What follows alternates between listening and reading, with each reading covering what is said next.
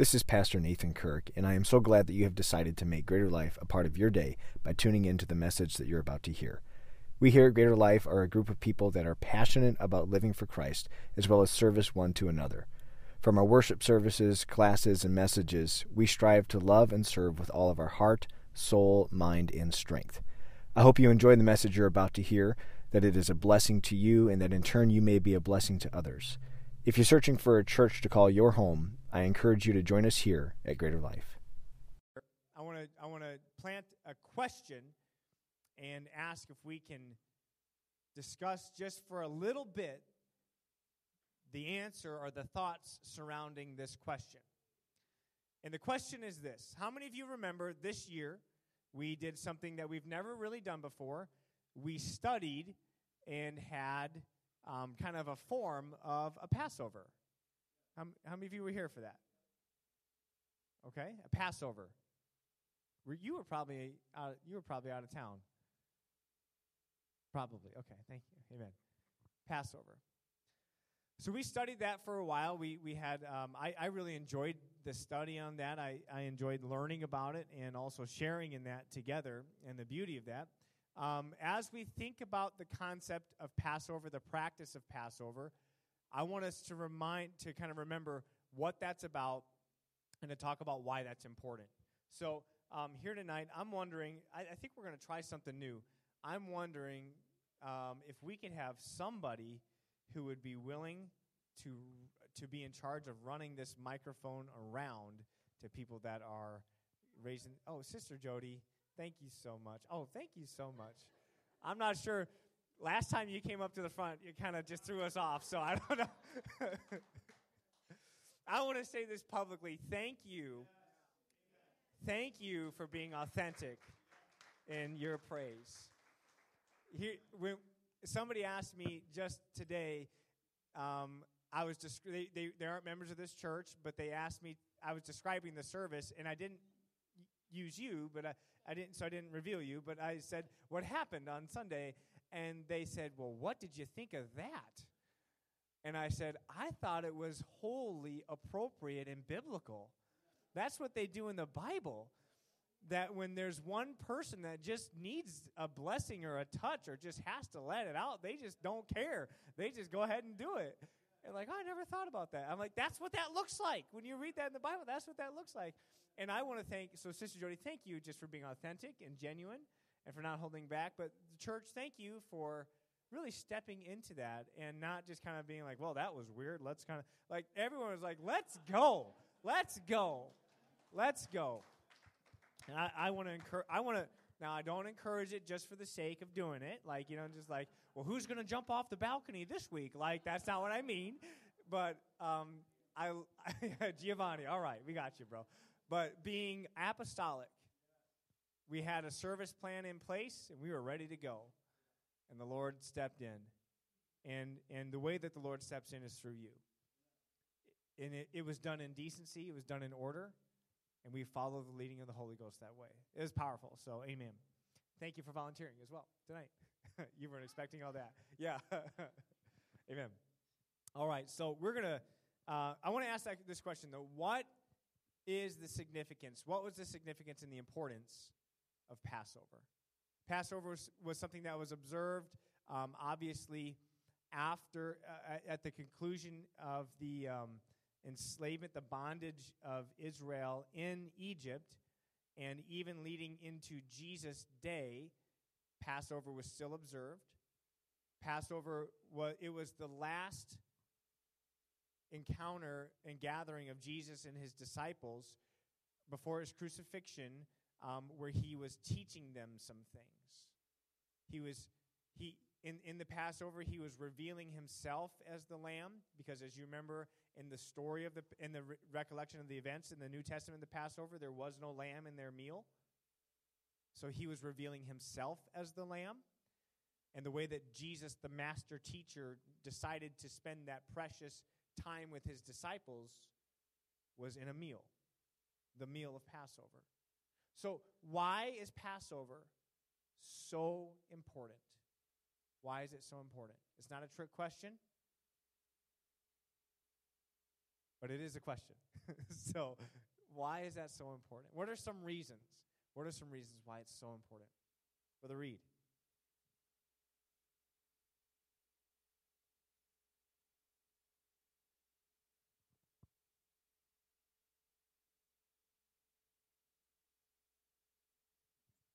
Okay, so I mean, really, if you think all the way back to the original Passover, the blood being applied causes death to pass over, and us having the blood applied to us in our lives will have blood, or not blood, but death pass over us. It, it doesn't hold reign over it over us. You know, death, where is thy sting?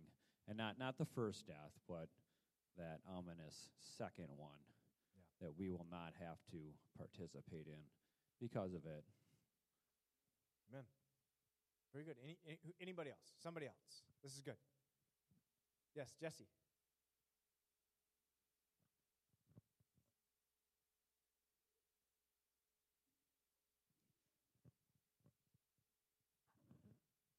I mean, I think both examples of the Passover that we've you know discussed kind of show like God's mercy. You know, every time they remember the Passover, it reminds them like, oh hey, this was the day that you know we were given that mercy to where like our firstborn wasn't killed. I think it's more of an example of mercy as well.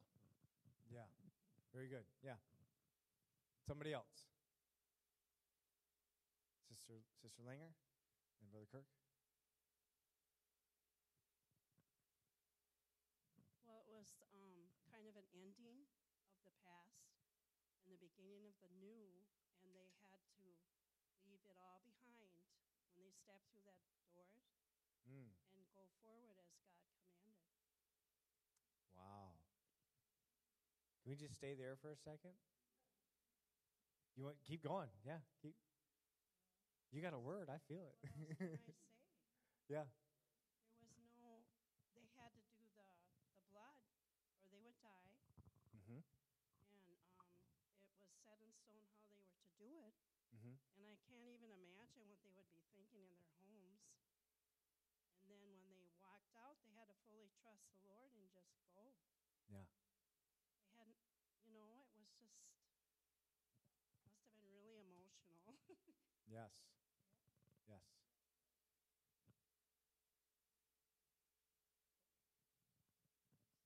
You raised your hand. You got caught. And so I always, one of my favorite verses in the Bible, it goes back to uh, Deuteronomy 6 12, and it talks about, uh, talks about the whole reason for the Passover, and that uh, he fulfilled the, uh, it, he fulfilled the promise that he gave to Abraham. And in that, he tells him, hey, I'm going to take you to a place that you don't deserve. It's full of everything that you want, that you need to have, to live, to exist. And you're going to have this. And then as a remembrance, you keep these things in front of you. And, and if you, you can read it for yourself in Deuteronomy 6, but and, it's, the way they remember that is that uh, one of the reasons is if you don't, I'm going to wipe you off the face of the earth. That's one of the things he said, which is an important thing. you know, if I was to be wiped Fairly off. important. Yeah. Yeah, and then the other thing was that you have an answer to teach to your children as to why we are here. Yeah. Amen. Anybody else here tonight? Brother Sutton?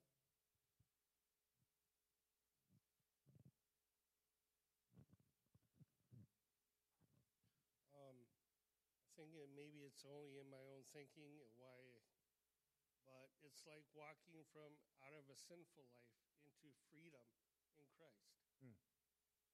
Yeah. Being able to walk with Him and be able to overcome the things that we need to overcome. Amen. Very good. Thank you, everybody. Amen. That's good. So, one of the questions is um, what kind of bread did they eat at Passover? Unleavened bread. Well, what does that mean? No yeast? Is fast. It was fast. It was ready now. It was, you eat it in haste. It was a bread that you eat in haste. You don't have time for it to rise because you're going to eat it, you're going to consume it, and then you're going to move on. Part of the part of the lesson of Passover is in that state of that liberation. Sometimes we like to just stay in that state of liberation, in that liberating moment, and we celebrate the liberating moment without sis- stepping out into the new unknown. Because now they're stepping out of their doors, ready to freely go into their promise. And sometimes, and, and as we know of Israel, they, they um, memorialized the past a whole lot more than it really was, right? And they wanted to just stay in, st- stay where they were comfortable. And that's not like us at all, right? We never do that. We never talk about the good old days. No, we never talk. We never talk about the good old songs. Hallelujah. we never talk about good old preaching. You know that was short and to the point. Like we never, we never talk about that. Whoo! yeah. But it's the great unknown, and it's the place where you're you're not intended to stay there. You're not intended to just stay there. I want to help us with this, with the help of the Lord, as we study Joshua chapter 5. Thank you, Sister Jody. I think would be good for, for a minute. Uh, with the help of the Lord, you can stay standing if you want. So, but anyway, um, Joshua chapter 5. We're going to go through. We're going to go through this tonight, um, and really, I, I want to maybe see where we get with this and how I think the Lord is really talking to us here this evening. And, and so we're going to start with verse number one, since that's where we kind of we left off with last week. But verse number one and it says this And it came to pass when all the kings of the Amorites, which were on the side of the Jordan westward, and the kings of the Canaanites, which were by the sea, heard that the Lord had dried up the waters of Jordan from before the children of Israel until we were passed over. I love right there that, that little two letter word, we, is actually really important. We denotes a togetherness and a belonging. Right? You, maybe you've heard, and we, we've touched on this when we t- taught the book of Acts, that Luke, as he's writing Acts, there, in one chapter, it turns from they to us. It goes from telling the story of them, and then Luke joins company, and when they becomes us is when they join company together. That's a really valuable and really important thing to note is the word we or me or my, taking ownership of something. That's a huge thing. So it says, until we were passed over, and then it says that their heart melted, neither was their spirit in them anymore because of the children of Israel. Verse number two. So we start out this chapter really great. Woo, that's exciting.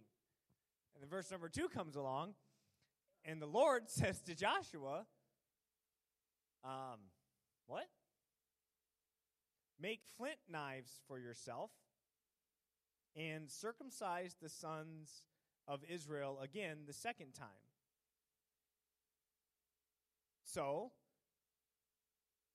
so Joshua made flint knives for himself and circumcised the sons of Israel at the hill of the foreskins.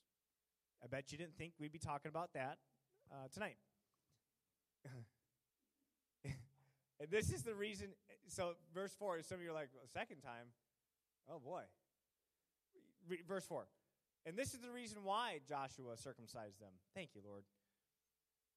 All the people who came out of Egypt who were males, all of the men of war, had died in the wilderness on the way after they had come out of Egypt.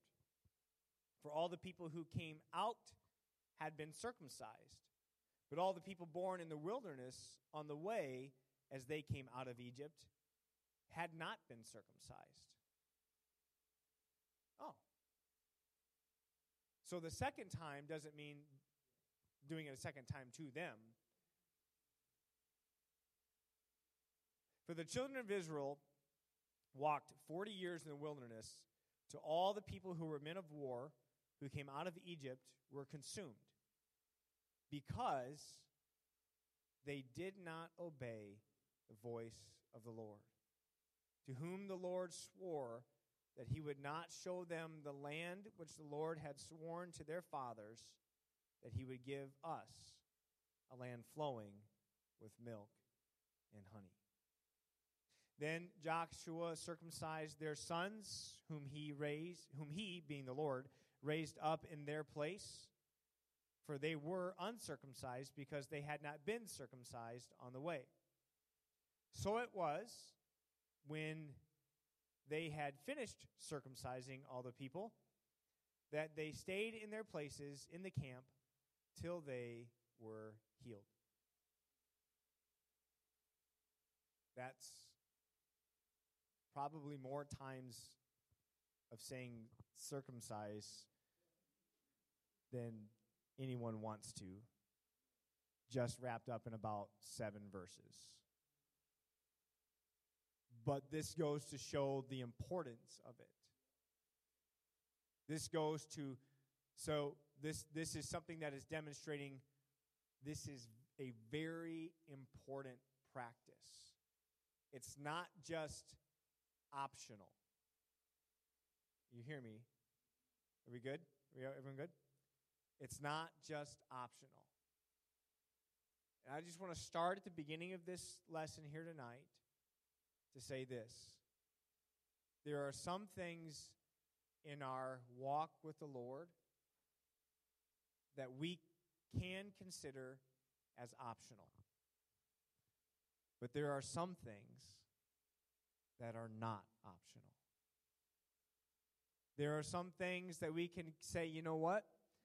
Um, all things are expedient, and I, you know, but not all things are profitable. But so some things can be optional. But there are some things that, frankly, we don't need to play around with. There are some things that we don't need to introduce into our lives or that we need to not introduce into our lives. And maybe for a while, because of life circumstances, maybe we've engaged in things that, that um, just like the children of Israel, because of life circumstances, these men hadn't gone through circumcision until it got to a point where they couldn't advance any farther until something was taken care of. Is this landing all right tonight? Oh boy. I thought we were going to have victory.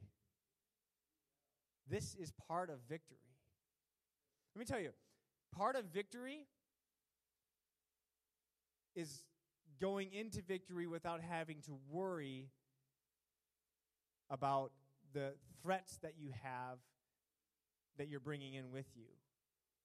Part of victory is going in and not really worrying about the vulnerabilities that you're also bringing in with you.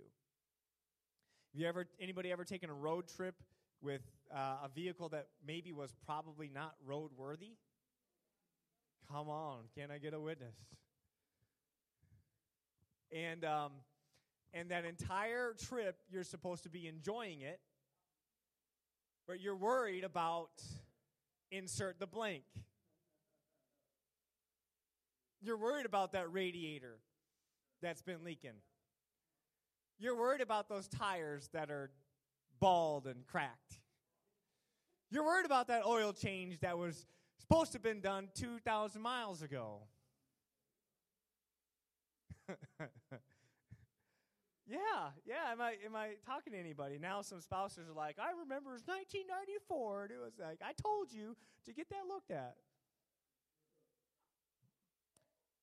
But if you can go into it without having to worry about those vulnerabilities, anybody ever taken a rental car before? Oh man, you take a rental car, it's like that's not even my problem. I don't even care about this thing. Hit the gas, let's go. Let's see what I can do. You do all kinds of crazy. You you are much much less reserved when you have less to worry about. And the Lord was saying, "Look, I want you to advance, but if you advance if you try to advance with this issue unresolved in your life, it's going to kill you. It's going to be a vulnerability. It's going to prevent me from blessing you. Because, well, let, us back up. So let's, the, the, the covenant of circumcision is more than just, uh, more than just a physical practice. Um, in your Bibles, you can start reading about this in Genesis chapter 17. At the beginning of Genesis 17 is when the Lord has revisited Abraham again, although he's Abram at that time, and changes his name to Abraham. And afterwards, in verse number 9, Genesis 17 9, it says this God said to Abraham, As for you, you shall keep my covenant, you and your descendants after you, throughout their generations. This is my covenant which you shall keep between me and your descendants after you. Every male child among you shall be circumcised. And you shall be circumcised in the flesh of your foreskins, and it shall be a sign of the covenant between me and you. He who is eight days old among you shall be circumcised, male, every male child in your generations. He who is born in your house or bought with money from any foreigner who is not your descendant. He who is born in your house and he who is bought with your money must be circumcised and my covenant shall be in your flesh for an everlasting covenant. And the uncircumcised male child who is not circumcised in the flesh of his foreskin, hear this, that the, the, the, the male child that's not circumcised, that person shall be cut off from his people. He has broken my covenant.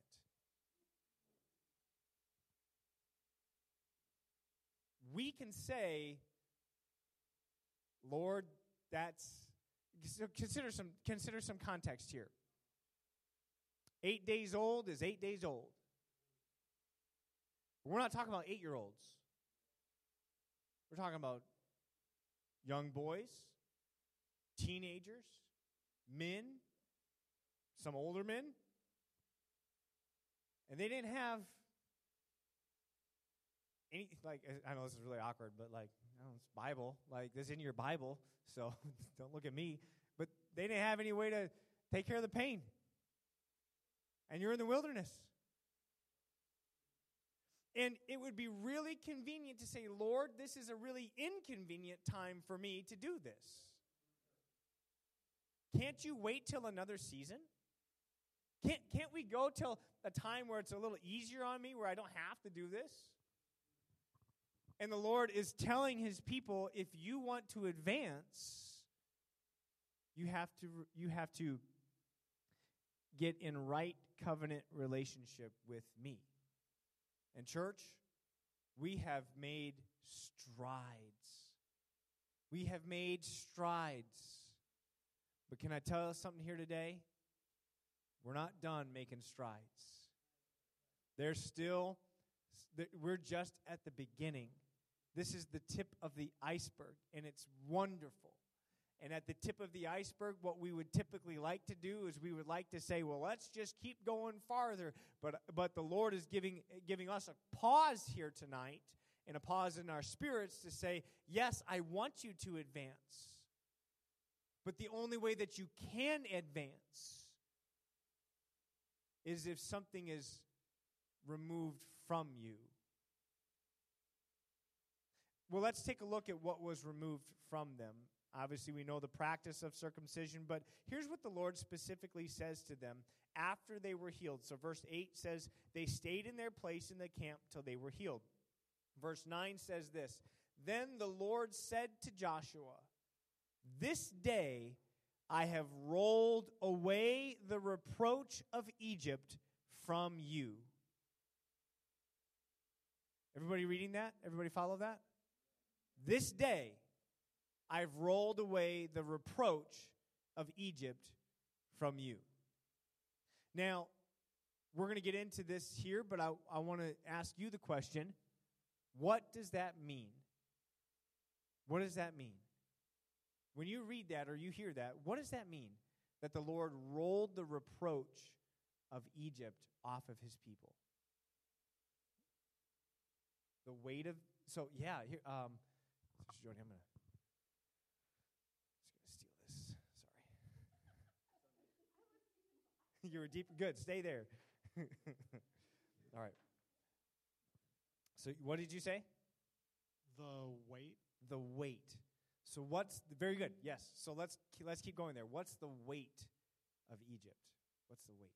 The uh, I mean, what they went through, the pain, the suffering.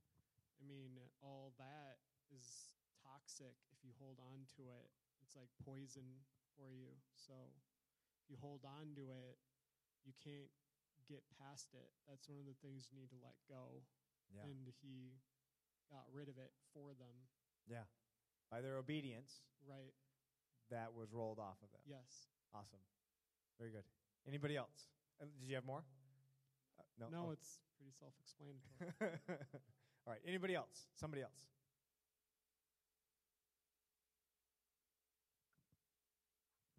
Okay, so I cheated, but scorn or shame. How? Yeah. Did you look that up? I did. That's right. He's got his resources. That's good. Okay. Scorn or shame. Uh, so let's hold on. Let's let, don't take it from him just yet. Um, what do you, What does that mean? Scorn or shame? How? Why is that? What does that have to do with anything? Yeah. Sister mean- Jody, you're doing great. It's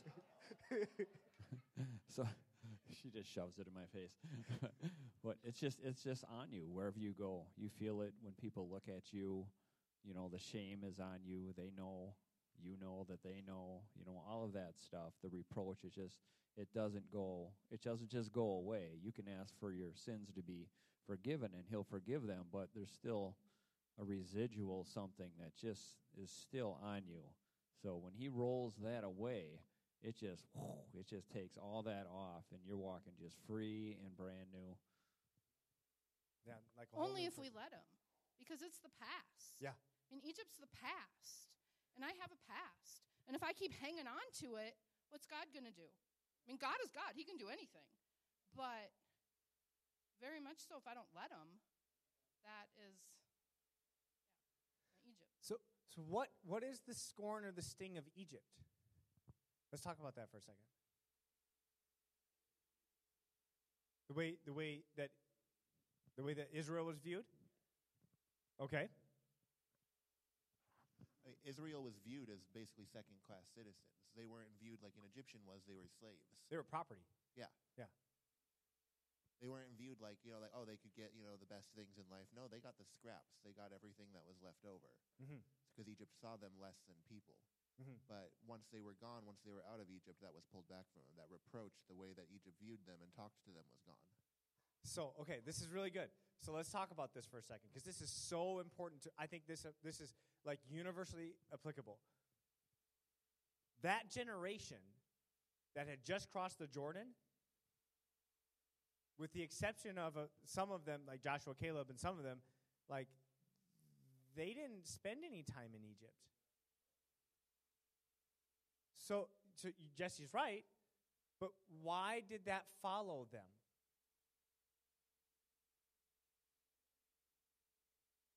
Yes. Talk about that. This is really, oh, I'm so excited. The enemy, the curse of Satan. Yeah. Yeah. It was it was it was a curse like like we, we get a little weird about that like curses. What do you mean curses? Like, well, no, like curses get pronounced on people's lives. Like that's that was the whole that was the whole thing of Abraham when the Lord said in blessing I will bless them, in cursing I will curse them.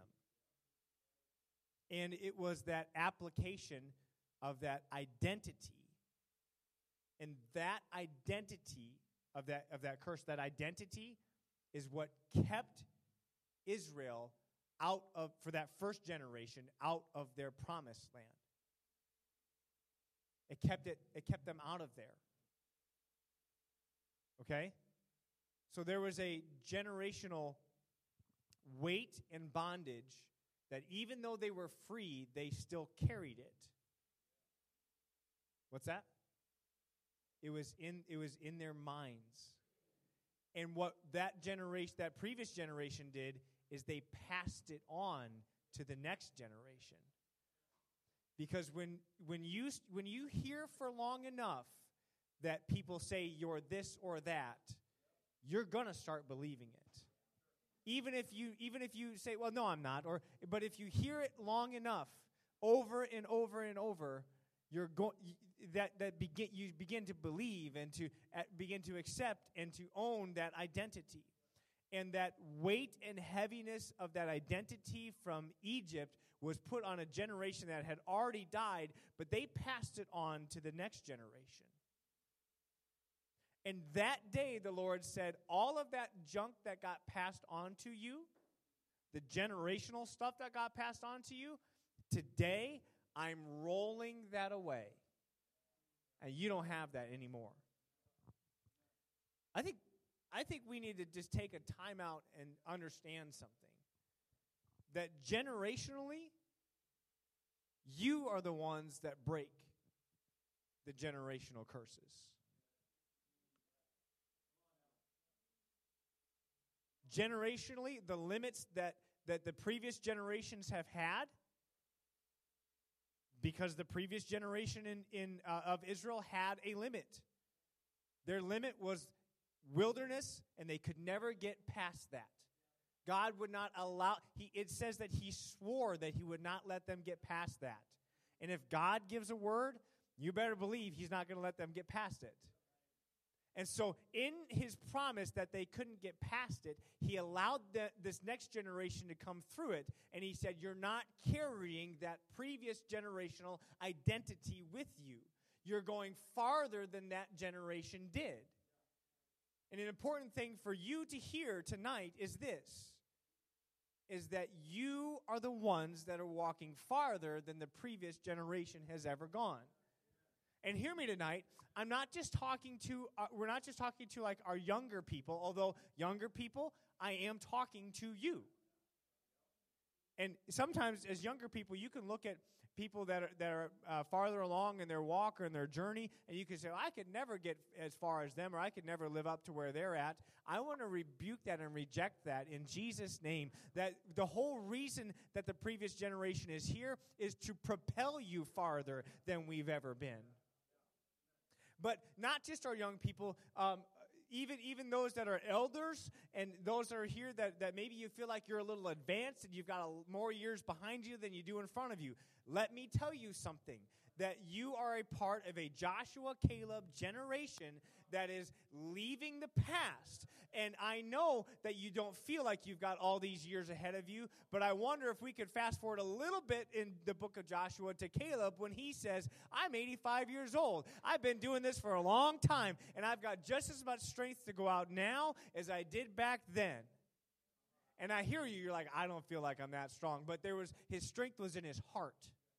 He hadn't lost his heart.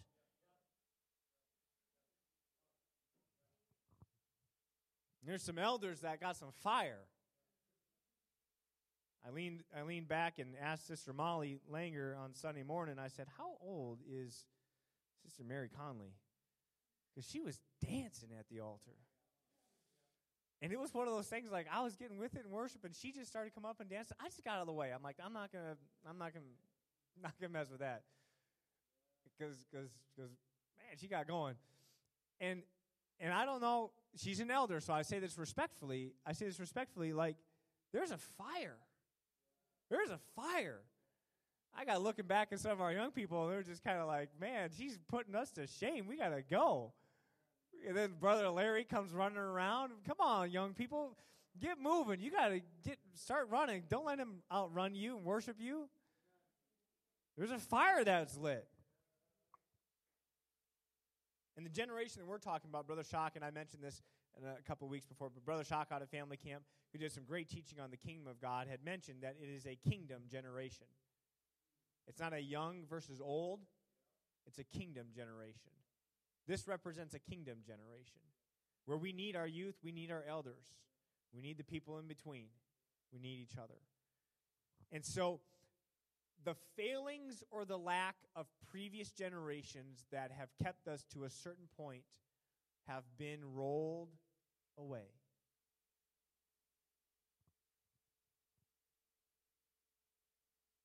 So, verse 10, or verse 9, let's keep reading.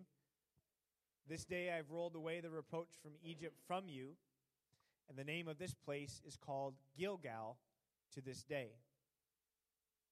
Gilgal is um, is a word that we will run into a couple more times, a few more times actually, in um, the book of Joshua. It means stone circle, and it is a it's a it's onomatopoetic. Everybody following that? That's one of my favorite words. Word a day calendar. No, um, it's onomatopoetic. What it means is what that means is that it means what it sounds like. It means what it sounds like. So Gilgal, Gilgal, Gilgal.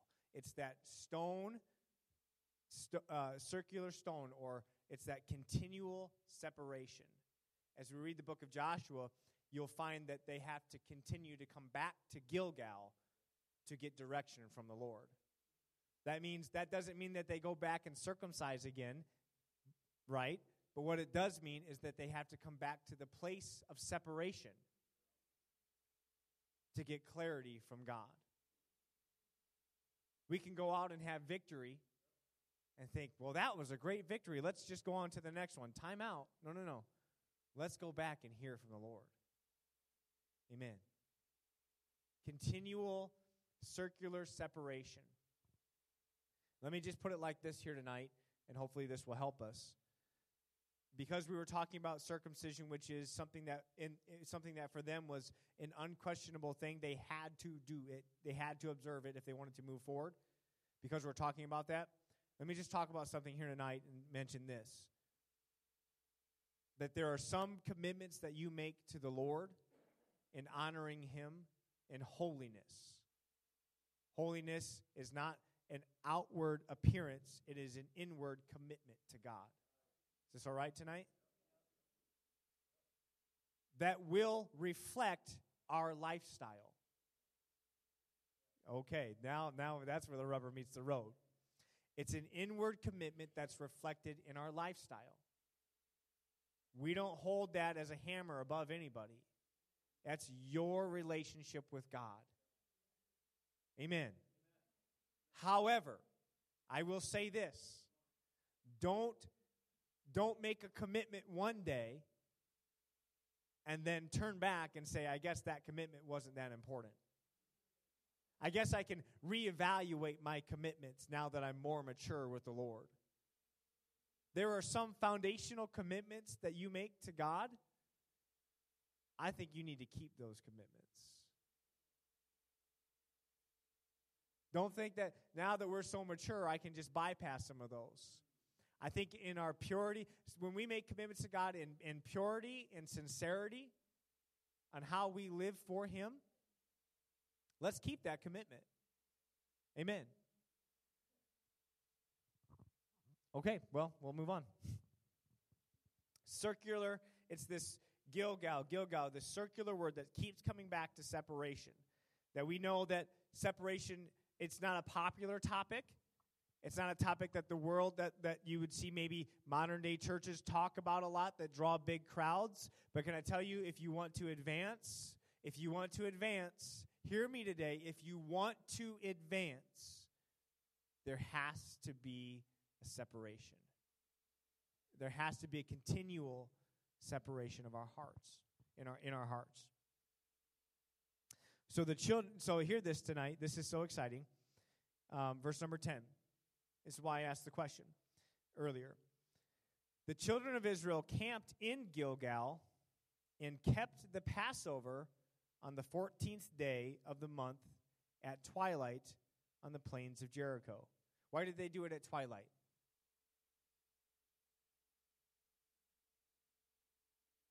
That's when the Hebrew day began. So when their day began, they started Passover. So so they kept Passover. And the Bible says in verse number 11, and they ate of the produce of the land on the day after the Passover, unleavened bread and parched grain on the very same day. Verse 12, then the manna ceased on the day after they had eaten the produce of the land. And the children of Israel no longer had manna, but they ate the food of the land of Canaan that year. There's a lot going on right there. So let's break this down. What, what's, what's happening? What's happening? What does that mean? Don't get shy. Sister Jody's ready.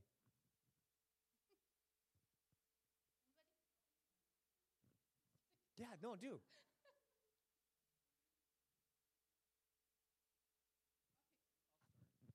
And then Brother McGowan has something too. I'll prefer to him then, I guess. Th- this is the first time they've had corn. Other than this is the first time in generations that some of these guys ever had, like these younger people that were born in the wilderness, the first time they had anything other than manna. Think about it. I mean, it's like having a pizza after a three day fast, a one day on. fast. Come on. Whew. I feel it. It's how exciting that would be. You know that they there was just corn that they're in, they had permission to eat it. It was just you can almost feel the emotion in just reading that verse.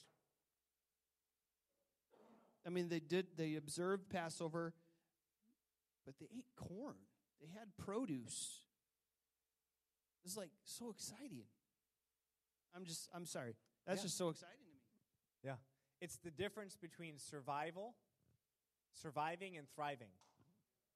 Okay? It's the difference between surviving, just surviving on manna and quail.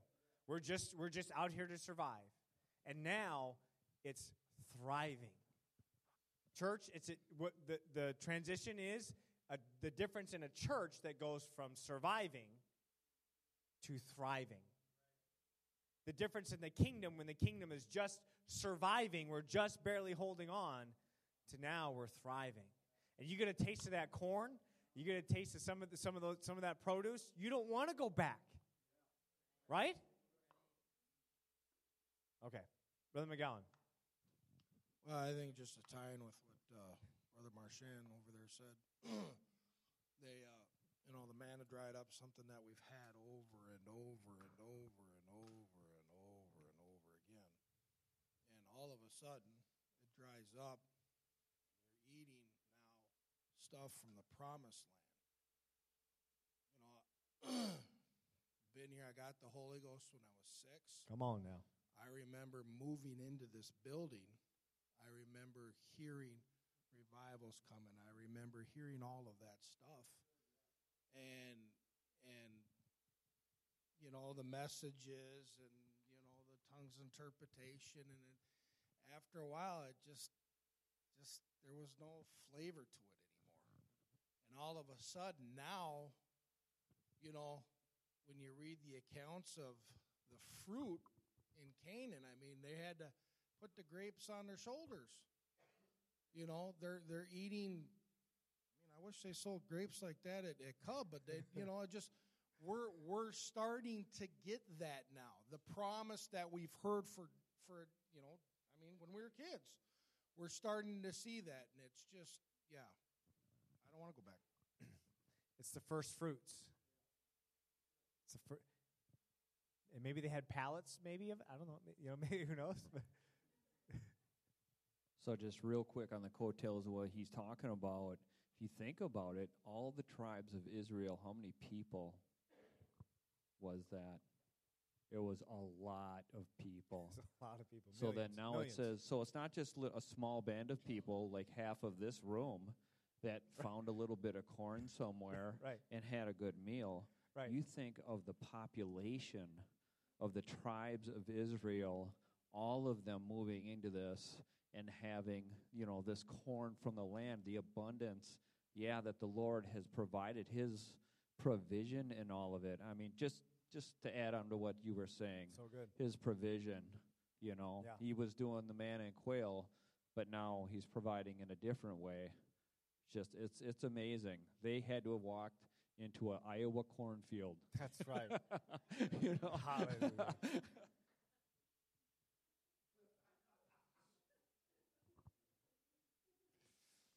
And once you get a taste of that, not just the Iowa cornfield, but once you get a taste of Once you get a taste of God's promise, you, you don't like the other stuff loses its flavor. Like it's like saying this, do you want to go back? You want to rewind 15, 20, 30 years ago and go back to like good times. Hey, good good times of making it, good times of even some growth. Uh, so I'm not d- diminishing that, but do we want to go backwards? We want to take the good things and bring the good things up, but we also want to say no, like I don't want to go back. And I just wanted to add uh, their healing here. Like Mm. This is just, I mean, if we're talking about what they didn't have, and now they have all this food, like, uh, I mean, sure, it's nourishment, but they're healing too now as well. And it, it goes back to when they when uh, in verse 8 it says that they stayed in their places in the camp till they were healed and then verse 10 it's saying now the children of israel camped in gilgal right so they're this this is what's going on is they're healing currently so yeah Um, he- healings, yeah, boy, we could probably go a long time. We could have a whole series on healing. Healing's important. Healing's very important. God's not setting you up to go into the promise all broken. He'll break you. Don't worry about it. He'll do that. But he'll heal you. Um, last thing tonight, and I'll close with this last point.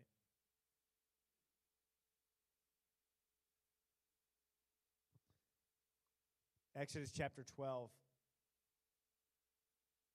and verse 43 says, The Lord said to Moses and Aaron, This is the ordinance of Passover.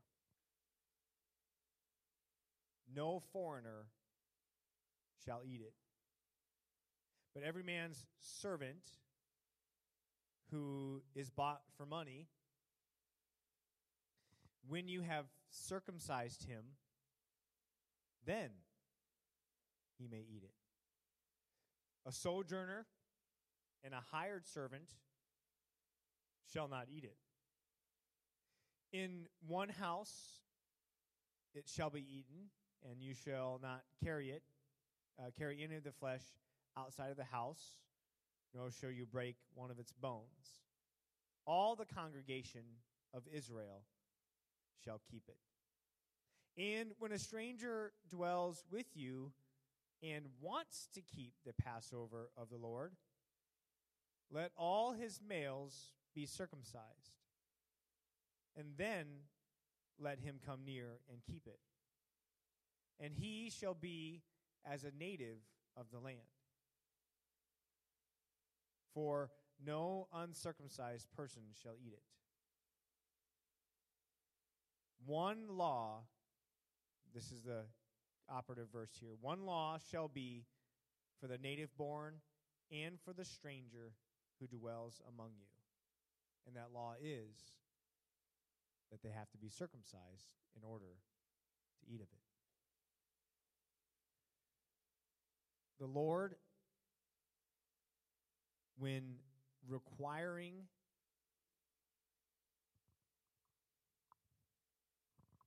Israel to observe circumcision, was not doing that so they could enter into battle with Jericho. He commanded that to be observed so that they could stay in covenant with him and so that they could partake of the Passover. Because Passover was coming.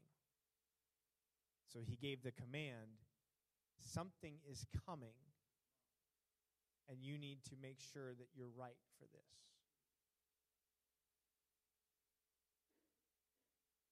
Inasmuch as I want all of us to go together, this is a personal issue for each and every one of us. That revival, like you've never seen it, like you read about in this book, is coming. But you I can't take Passover from my house and bring it to your house. And I can't have my readiness be enough for your readiness. Our homes have to be right. Is this okay tonight? Sister Wilson, this all right? I know, I know you're good. I know you're good with this, so I'm just that's why I'm like, all right, amen. I got an amen circle right there. um, what is coming is pure and holy. It is a pure fire that's coming. No smoke. Smoke represents it, when you when you see a fire with smoke in scripture it represents humanity. The smoke is humanity. A pure fire burns without that smoke. And there's a pure fire that's coming that doesn't have a place for humanity to get in the way. There is a pure revival and harvest that's coming. There's a pure advancement of the kingdom that's coming that the Lord is saying, I'm sending this wave and I want you to be ready. And each and every one of us individually, we have to search our hearts. We have to work out our salvation with two things fear and trembling.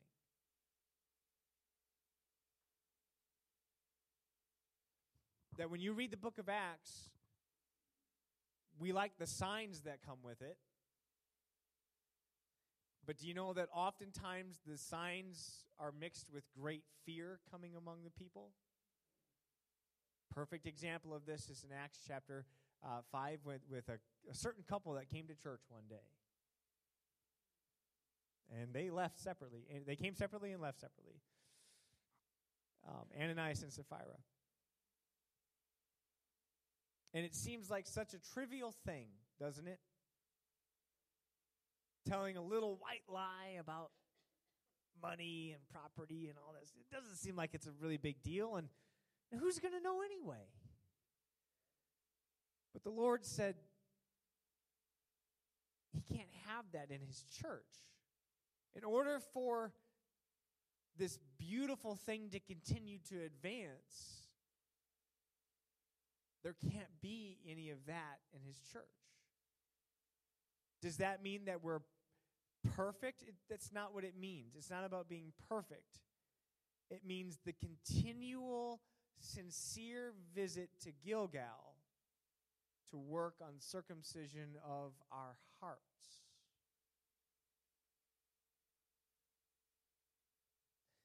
Because really that's that's what the Lord is asking us to do is not about our flesh. It's, it's really about our hearts. Romans 2 mentions that in, in the church in Rome, here, here's what was going on, and I know I said I was closing, and I am. I didn't get to preach on Sunday, so give me a break. Um, but the church in Rome, here's what was going on in the church in Rome. Um, the emperor at the time had commanded that all of the Jewish Christians all the Jews be kicked out of Rome. And all that left was Gentile Christians in Rome. Then, after a while, they were allowed to come back in several years, a couple decades actually. And after those decades, the, the Jews were allowed to come back in. And when, they, when the Jews came back in, the Jewish Christians came back in, they came back to church and they saw everything was different. They saw that a lot of the rules regarding circumcision and Sabbath and eating certain foods that the Rome the, the Christians, the Gentile Christians that were there, they weren't observing those practices that the Jewish Christians were observing. And so they got really upset about that, and that's what that's what a lot of the writing of the book of Romans is all about. Paul takes a long time to draw out their common salvation. And he makes a point he makes points about Sabbath, and he says Sabbath is some people observe one day, some people do a little bit every day. He says, whichever one you do, just make sure you do it and do it to the Lord. But then he talks about circumcision. He says it's not about it's not about the, the tradition of circumcision, it's it's about your heart. In Acts chapter 15, there was a whole council that was given over to this, and, and the, the, the uh, council came back and wrote to the Gentile believers and say, they said, We're not going to put an extra burden on you about this physical practice of circumcision. It's really about what's going on in your heart. And it's that continual revisit. And I know sometimes we think, well, that's continual repentance. It's more than just repentance. It's more than just saying, okay, I'm going to turn and, and apologize and say sorry to God and ask Him to forgive me. That's when Paul says, I die daily. And like he says, I, I don't just repent, like I die daily. I die every day. And the reason I'm bringing this up tonight, church, is this.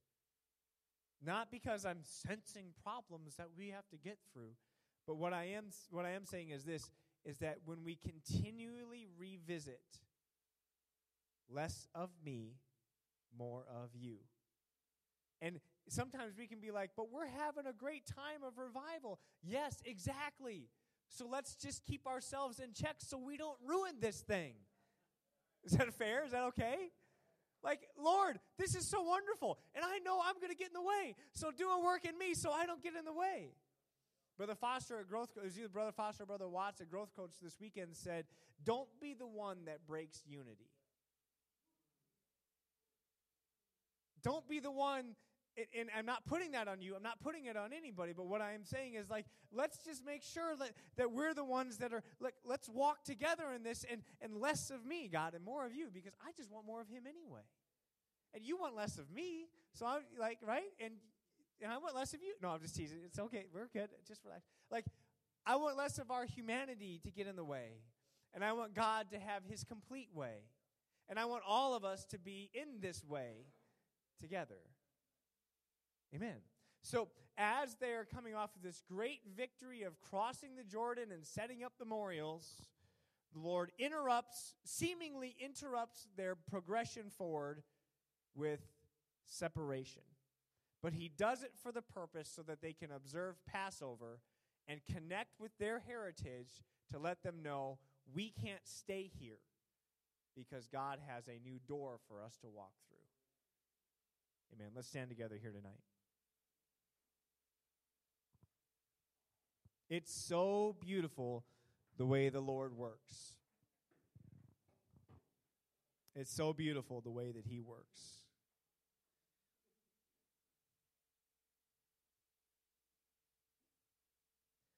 Amen. Let's pray tonight.